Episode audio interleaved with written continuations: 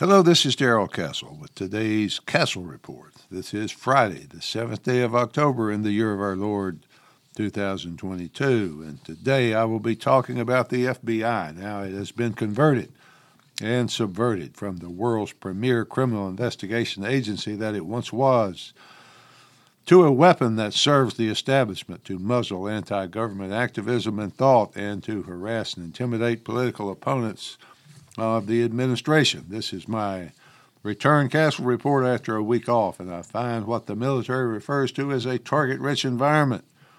We grow ever closer to nuclear war over a country in Eastern Europe that is of no strategic interest to the United States at all. It seems likely, by an overwhelming margin, that people in Washington, D.C. committed an act of war against Russia and also against Washington's European allies by blowing up the Nord Stream pipelines as the president promised to do.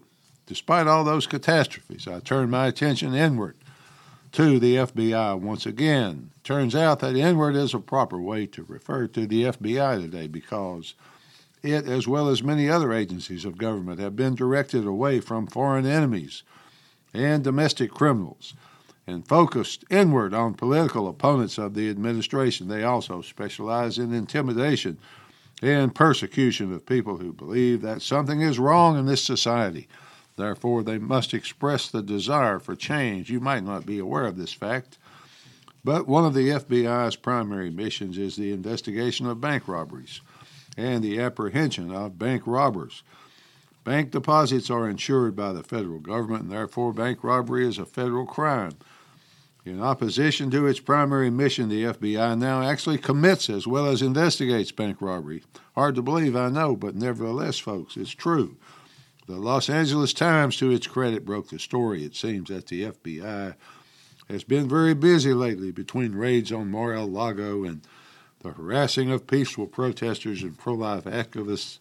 The LA Times reports tells us that the FBI neglected to tell the judge who approved a warrant for the March 2021 raid on the private vault store in Beverly Hills, California, that the agency planned to keep the money its agents managed to pry out of every safe deposit box, some 1,400 boxes, in that bank which contained at least $5,000 or more in cash, precious metals, jewelry, etc.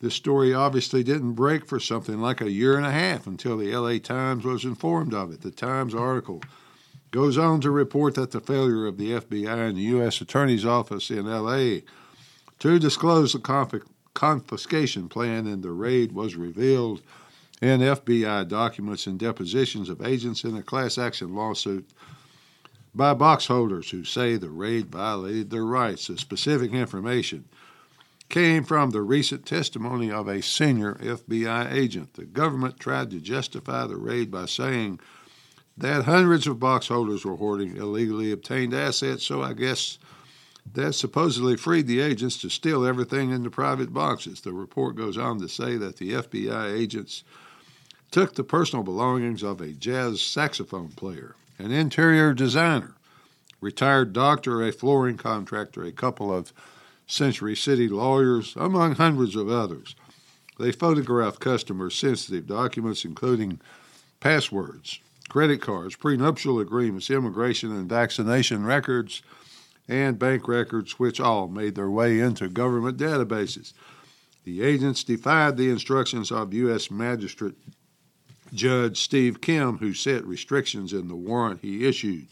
When they searched through the box holders' records for evidence of crimes, the raid took five days to complete and netted the thieves, oh, I mean agents, more than $86 million in cash, plus who knows how much in gold, silver, rare coins, jewelry, and expensive watches. According to the LA Times, the U.S. Attorney's Office has tried to block public disclosure of court papers that laid bare the government's deception but a judge rejected its request to keep them under seal. The box holders are suing now to try to recover their property. Robert Frommer, a lawyer who represents 400 box holders, said, quote, the government did not know what was in those boxes, who owned them, or what, if anything, those people had done. That's why the warrant application did not even attempt to argue there was probable cause to seize and forfeit box renters' property, end quote Plaintiffs are asking the court to declare the raid unconstitutional, which would force the return of the property. But it could also spoil a number of criminal investigations.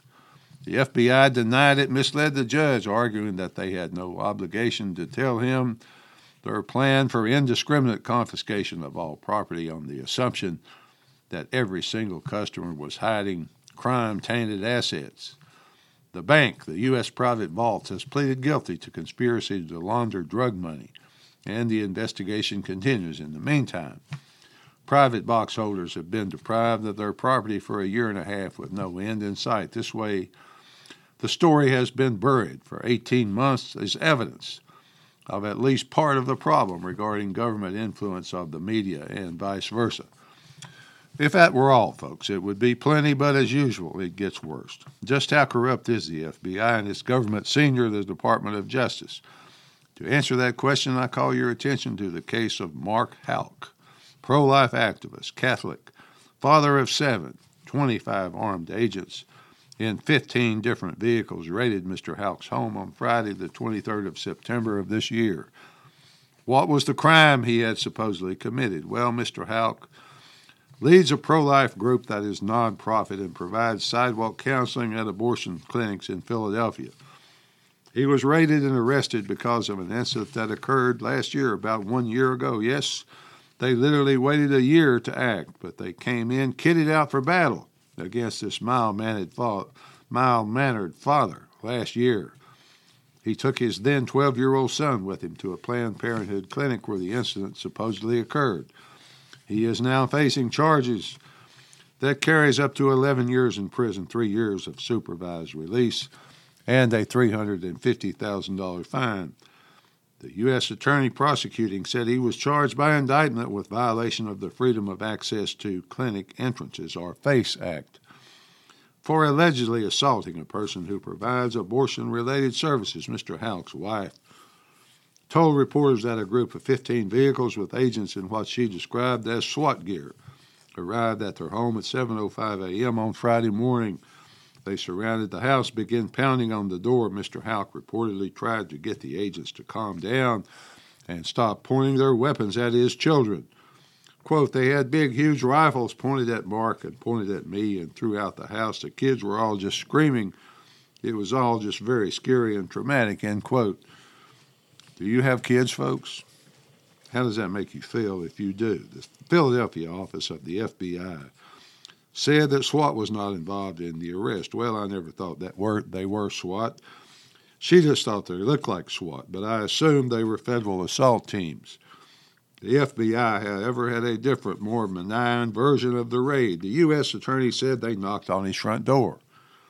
They identified themselves as FBI agents and asked him to exit the residence. He did so and was taken into custody without incident. All just nice and polite like the FBI always is. However, a senior FBI source told Fox News that there may have been 15 to 20 agents at the scene who came to the family's door with guns out and at the ready. The source said the guns were never pointed at anyone. Yes, indeed, very believable considering the source. I wonder why they couldn't just call the man or call his lawyer and tell him to come down and surrender, which I'm sure he would have gladly done to prevent traumatizing his kids. I already know the answer, though. I know the answer to that. It was because a peaceful surrender would not have sent the same intimidating message. Uh, don't mess with us. Don't interfere with our child killing, or you will suffer the consequences. What did Mr. Houck actually do that brought this armed response? A GiveSendGo account has been set up for the Houcks and it says, quote, last year Mark and his son were praying in front of the Planned Parenthood at 12th and Locust. When one of the escorts began harassing Mark's son, they walked down the street away from the entrance to the building. The escort followed them.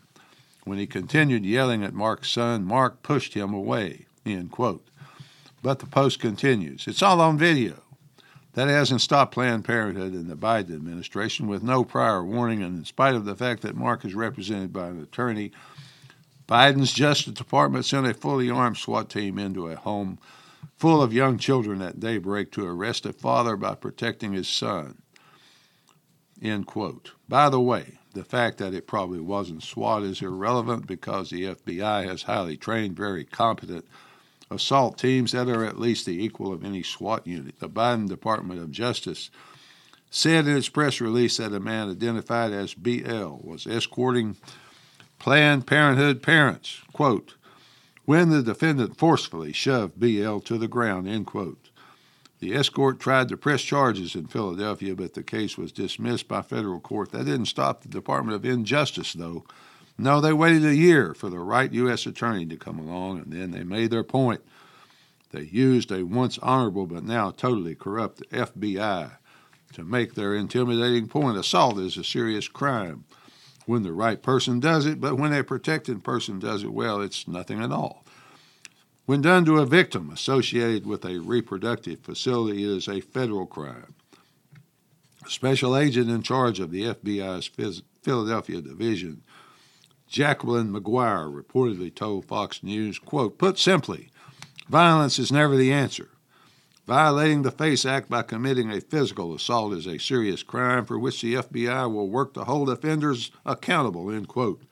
Well, why wait a year to come up with such a noble conclusion? Well, only the very corrupt Department of Injustice and its very corrupt enforcement arm, the FBI, know for sure. But the answer might lie in how the government plans to get rid of activists and dissidents who stand in its way, muzzle anti government sentiment, harass activists, including politicians, or those working for political opponents. What Mr. Houck is going through is very intimidating to anyone who might feel inclined to resist the destruction of individual freedom in this country. This administration has descended into Stasi territory, and I pray enough people will wake up before it's too late. It may already be too late, folks, but maybe not. Finally, folks, the FBI is apparently guilty of bank robbery.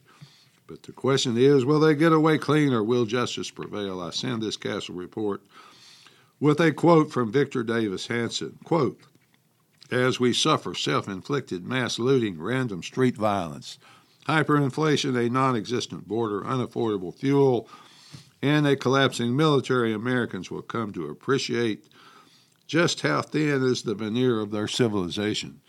When stripped away, we are relearning what lies beneath is utterly terrifying. At least that's the way I see it. Till next time, folks, this is Darrell Castle. Thanks for listening.